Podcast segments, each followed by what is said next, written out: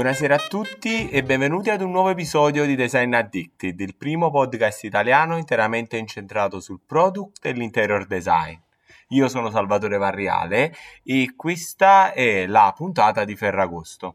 Vi dico la verità, ero in fase di registrare una nuova puntata sull'outdoor, ma mi sono reso conto che comunque il tempo era poco e quindi non volevo arronzare e fare una puntata che non avesse un contenuto valido. Visto che comunque il podcast, quello che ascoltate su Spotify, Apple Podcast, Google Podcast, eh, non ha eh, i piccoli video che io registro durante la settimana relativi ad approfondimenti rispetto a specifici oggetti, eh, questa è una seconda puntata di pillole di design che sono poi raccontate volta per volta all'interno della nostra pagina Instagram che appunto si chiama Design Addicted Podcast, ovviamente, e che questa settimana ha raggiunto i 10.000 follower. Una cifra enorme per quello che mi aspettavo, quindi eh, ringrazio tutti coloro che eh, approfondiscono tramite questa, questa pagina e quindi questo canale il design insieme a me. In questa puntata podcast comunque ascolterete delle cose interessanti, ovvero raccoglierò quattro approfondimenti su quattro famosissime eh, sedie e poltroncine. Eh, in particolare parleremo della sedia Vassili, sedia famosissima e simbolo del movimento Bauhaus del inizio secolo 1919-1934 e poi parleremo ancora della Panton Chair di Werner Panton, quindi una sedia realizzata inizialmente in vetroresina, poi in materiale plastico eh, simbolo della eh, svolta pop e dell'esplosione del materiale plastico nel design. Poi parleremo della sedia del regista, quindi una sedia con una storia molto più semplice, ma eh, da, un, da, un, punto di vista del fascino molto molto eh, importante. E poi eh, parleremo infine di un archetipo del design italiano del dopoguerra, ovvero della poltroncina Lady di Marco Zanuso. Ogni intervento, ogni approfondimento avrà una piccola eh, intermezzo musicale della nostra sigla che non vi ho mai detto è stata registrata dai Super Tele, un gruppo italiano, amici miei che mi hanno registrato quel piccolo jingle che sentite ogni volta all'inizio e, e, quindi vi lascio a questi quattro approfondimenti e ci vediamo settimana prossima con un'ulteriore puntata e spero possano ricominciare anche le chiacchierate una volta che tutti saranno rientrati dalle vacanze. Durante eh, la nostra prima chiacchierata eh, incentrata sulla eh, storia del design e quindi quegli avvenimenti, quei, quei, momenti che comunque sono stati cardini per la sua evoluzione, ovviamente abbiamo fatto riferimento al Bauhaus. Eh, nel parlare del Bauhaus, in particolar modo abbiamo parlato eh, di uno dei suoi più importanti esponenti, ovvero, ovvero Marcel Brauer e abbiamo approfondito per un attimo quella che è forse la seduta più famosa di questo movimento, ovvero la sedia B3. Eh, cerchiamo un attimo di raccontare un po' la storia di questa sedia e di vedere un po' come si è evoluta e quali sono le sue principali caratteristiche. Da un punto di vista storico la sedia viene disegnata appunto da Marcel Bauer eh, nel 1925 quando era appunto direttore del Bauhaus a Dessau. Eh, la ispirazione di questa sedia parte dalle biciclette, quindi dal piegare un tubo d'acciaio e andare a formare una seduta. Piegare il, il tubo d'acciaio è una cosa molto nuova nel design, ma che comunque nel mondo delle biciclette cominciava ad avere una certa solidità e anche una certa capacità tecnica da parte delle produzioni. La prima sedia del 25, tra l'altro, aveva una seduta inclinata che riprendeva e ovviamente faceva eh, diciamo da riferimento la serie Red and Blue di Rietveld che fu disegnata nel 1917 quindi questa inclinazione tra seduta e schienale viene ripresa. La, l'altra particolarità è che la struttura che oggi conosciamo principalmente in cuoio era inizialmente in tela quindi molto diversa da come la conosciamo Anche eh, una piccola modifica fu fatta appena dopo, infatti tra il 1925 e il 1927 la struttura fu modificata, infatti tu- il tubo d'acciaio che va a comporre la struttura non fu più giuntato ma ed era un unico elemento semplicemente curvato. Eh, infatti, eh, tra le varie cose che andremo a dire, uno dei modi per valutare se la nostra seduta B3 è originale è proprio vedere se il tubo d'acciaio è continuo e soprattutto se le parti finali sono anch'esse cromate e non hanno dei tappi perché se hanno dei tappi vuol dire che il tubo è cavo e quindi la seduta sarebbe fasulla o comunque non realizzata conforme al disegno originale. Inizialmente di sedia ne fu realizzata una sola, come era solito in quel periodo. Poi eh, Vassili Kandinsky eh, si innamorò di questo pezzo e chiese appunto a, ba- a, Brauer di regalargli il suo primo pezzo per quello che era eh, il suo salotto. Ricordiamo che Vassili Kandinsky era anche lui eh, partecipante al Bauhaus, ovviamente come pittore. Un passaggio ancora successivo, ora raccontiamo prima eh, l'evoluzione storica eh, della sedia, poi magari qualche, qualche curiosità, eh, si ebbe nel 1960, quando Dino Gavina eh, industriale italiano molto importante per quello che è il design storico, eh, incontrò a New York appunto il designer Marcel Bauer e nell'incontrarlo gli chiese i diritti di poter rieditare la poltrona. Va detto che la poltrona ebbe uno stop di produzione. Eh, nel 1929 Marcel Brauer fondò una sua azienda produttrice, anzi nel 27, che poi nel 29 fu acquisita dalla Toné. Eh, dopo, con gli avventi che succederanno, ovvero il nazismo e una serie di problemi, la produzione verrà interrotta e solo nel 1962 Dino Gavina riuscirà a riavere questi, eh, questi diritti e a rifabbricarla. Quando la comincia a rifabbricare, proprio per la storia che Marcel Brauer gli racconta della sua amicizia con Kandinsky e della voglia di Kandinsky di avere il primo pezzo nel suo salotto, la sedia fu rinominata appunto Vassili e da qui il nome che abbiamo ancora tutt'oggi. Nel 1968 poi abbiamo l'ultimo passaggio eh, da un punto di vista produttivo, infatti l'azienda di Dino Gavina eh, che era a Bologna fu acquistata da Knoll di New York e quindi ancora oggi questa poltrona è prodotta da Knoll e eh, la sua produzione viene fatta interamente nel, diciamo, nel rispetto del disegno originale. Cosa dire eh, in più di questa sedia? È sicuramente un oggetto iconico e soprattutto è un oggetto molto avanti per quello che erano i tempi, perché è una sedia che andava ad integrare due materiali e andava a creare un volume unico dove il, il corpo e la seduta fossero separati quindi anche qui eh, abbiamo degli accenni di neoplasticismo, abbiamo dei riferimenti ancora a Rietveld per quanto riguarda la separazione delle, delle funzioni e soprattutto abbiamo un manifesto del Bauhaus, eh, ovvero questo estremo raziocinio, questa razionalità e razionalismo che eh, spoglia gli oggetti di qualsiasi tipo di decorazione, che oggi ci sembra un po' la normalità e comunque qualcosa che tutti si ripropongono, all'epoca era veramente innovativo. Uno dei più grandi sogni di Werner Panton era quello di realizzare una seduta in materiale plastico che fosse un monoblocco e in più questa seduta doveva essere sospesa eh, e quindi a sbalzo, cantilever come si diceva all'epoca. E questo progetto e questa ardita ambizione caratterizzerà quasi un decennio della sua vita. Infatti, quella che stiamo andando a raccontare oggi è la storia della Phantom Chair, eh, appunto omonima del suo designer e sicuramente il prodotto più famoso, iconico e ambizioso di Werner Panton. Quindi vediamo insieme la sua storia. La Phantom Chair nasce da un'idea ispirata probabilmente dalla sedia zig-zag di Rietveld del 1932. Era una sedia appunto sospesa in un unico materiale che però Panton voleva realizzare con quello che era il materiale tecnologicamente più avanzato del momento, ovvero la materia plastica.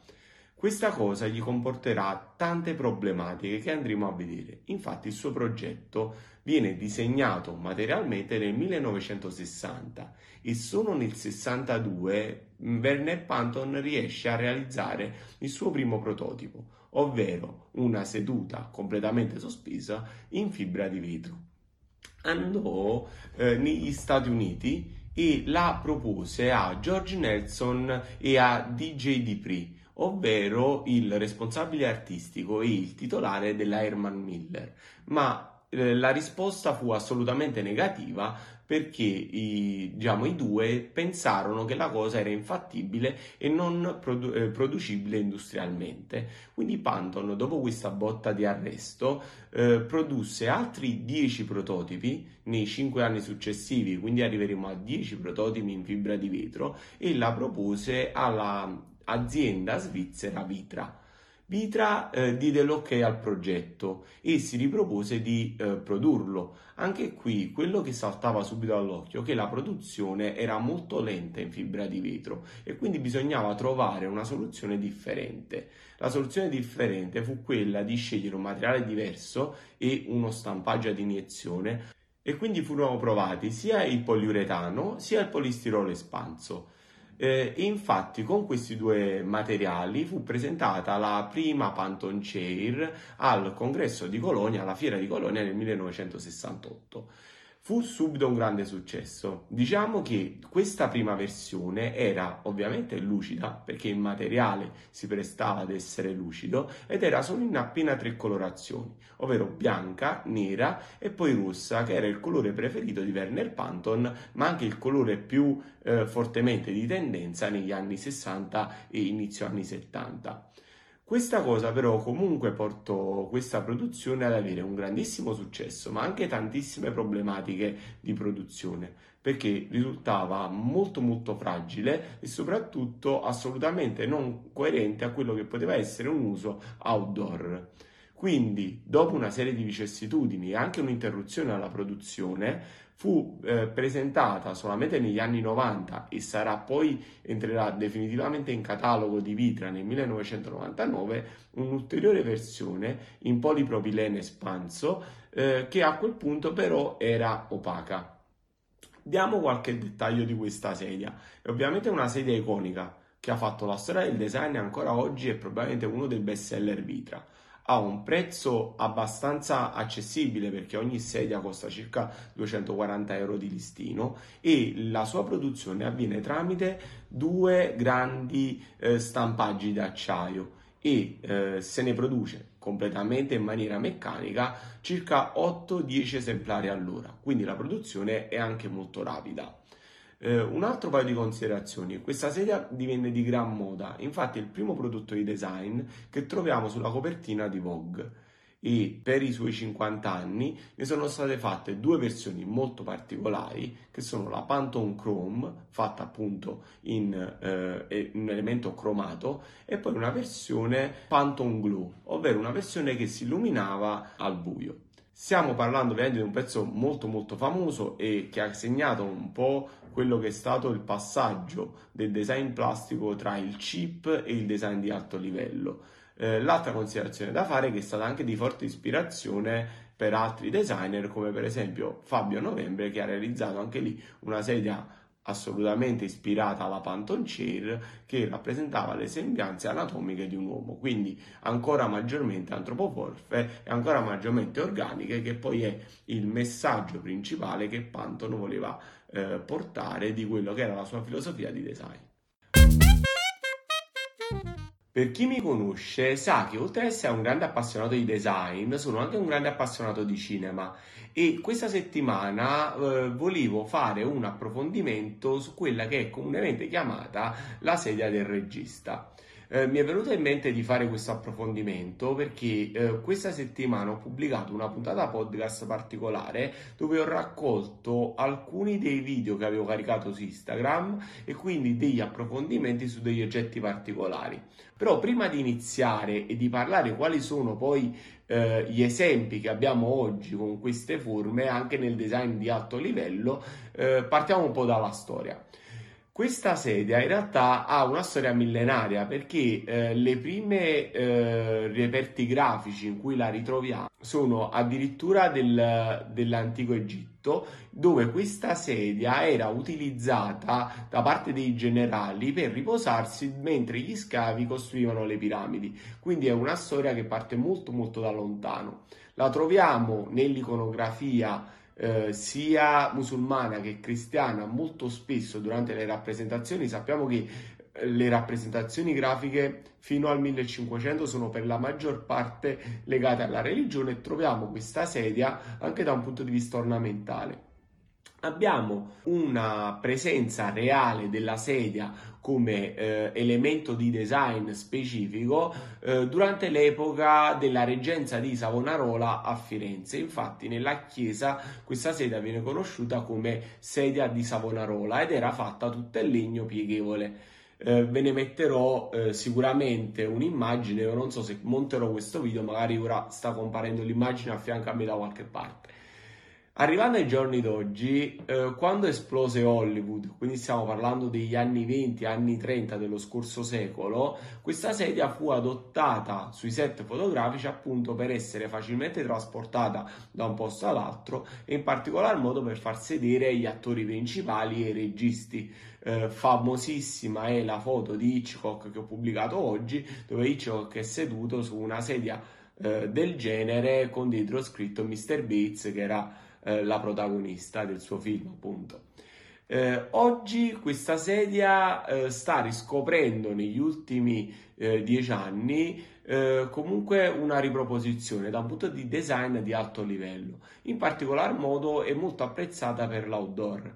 Eh, gli esempi che abbiamo sono di designer molto molto famosi e sono per Magis abbiamo la sedia Stanley disegnata da eh, Philip Stark, quindi una sedia che richiama tutti i dettami della classica sedia da regista, fatta per l'outdoor con un materiale per la tela particolare poi abbiamo versione, una, una, sedia da outdoor sempre che viene chiamata Mirto, disegnata da Antonio Citterio per B&B, sempre per la collezione outdoor. Siamo sempre intorno al 2013-2014 per darvi un riferimento temporale.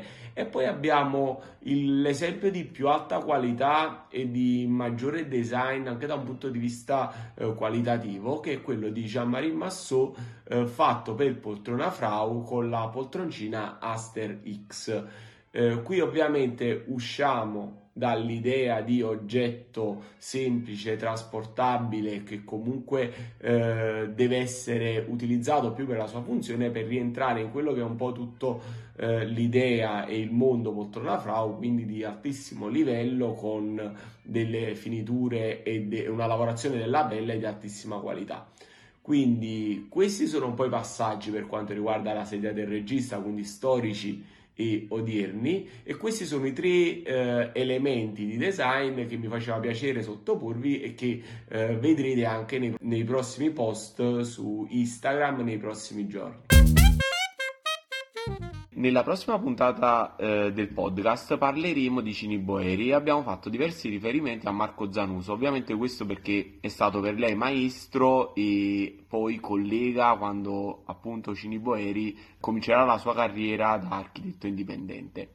Marco Zanuso è uno dei, dei personaggi più importanti del design italiano del product design italiano soprattutto e eh, in particolar modo in questo video vedremo uno degli oggetti più famosi sue, diciamo, tra le sue realizzazioni che è la poltroncina Lady realizzata per Arflex. Eh, qui dobbiamo raccontare un po' la storia di questa poltroncina, come nasce, perché è una, diciamo, è una storia molto particolare. Perché, come spesso diciamo, i prodotti più iconici del, diciamo, del design italiano, ma proprio del design mondiale, nascono da un momento di incontro particolare tra un grande designer e una, diciamo, un'azienda, una produzione nuova o comunque particolare. Arflex fu fondata nel 1949 da un ingegnere della Pirelli, Carlo Barassi. Carlo Barassi e altri tre soci, però diciamo Carlo Barassi è il nostro personaggio fondamentale di questa storia perché eh, porterà eh, in, eh, in Arflex, che poi in realtà Arflex all'inizio era scritto con un trattino centrale perché sarebbe eh, arte flessibile. Poi dopo i primi due o tre anni di vita il nome fu congiunto e quindi la conosciamo come Arflex ancora, che è ancora il nome che ha tutt'oggi. Quindi cosa abbiamo? Abbiamo un ingegnere che eh, cambia mondo e era un ingegnere della Pirelli ed entra nel mondo dell'arredamento. Cosa porta con lui? Porta questa forma di innovazione che eh, sarà uno degli elementi principali appunto della poltroncina Lady. La poltroncina Lady ha due o tre innovazioni eh, molto peculiari. In primis è la prima seduta che utilizza delle cinghie elastiche eh, per sostenere la seduta eh, e quindi ha un comfort molto maggiore di tutte le poltrone che erano state prodotte fino a quel momento. La seconda particolarità era all'interno perché per la prima volta viene utilizzato il poliuretano espanso e la gomma piuma, quindi un comfort di seduta molto diverso. Ora dov'è il collegamento?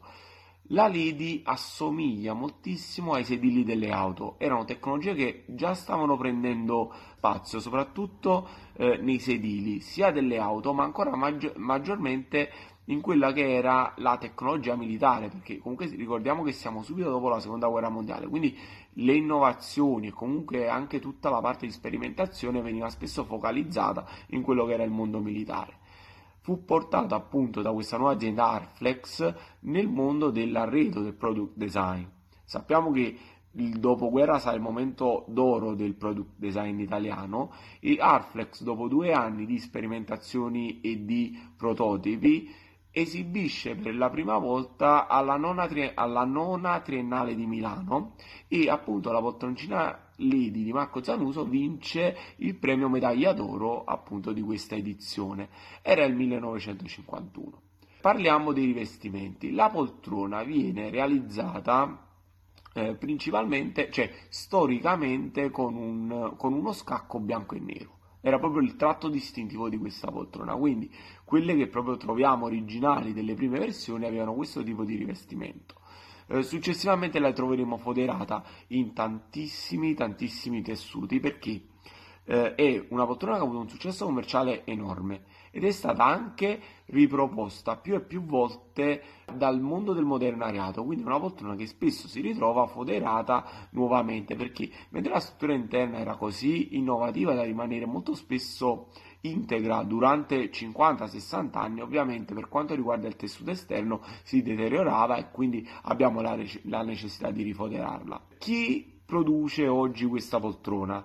Eh, la poltrona è stata ripresa da Cassina, infatti eh, Cassina l'ha ripresa all'interno del, diciamo, della grande operazione I Maestri dove ha, ha ripreso tanti pezzi storici del design italiano quindi è in produzione nuovamente per, da, per Cassina dal 2015, quindi oramai da circa 5 anni.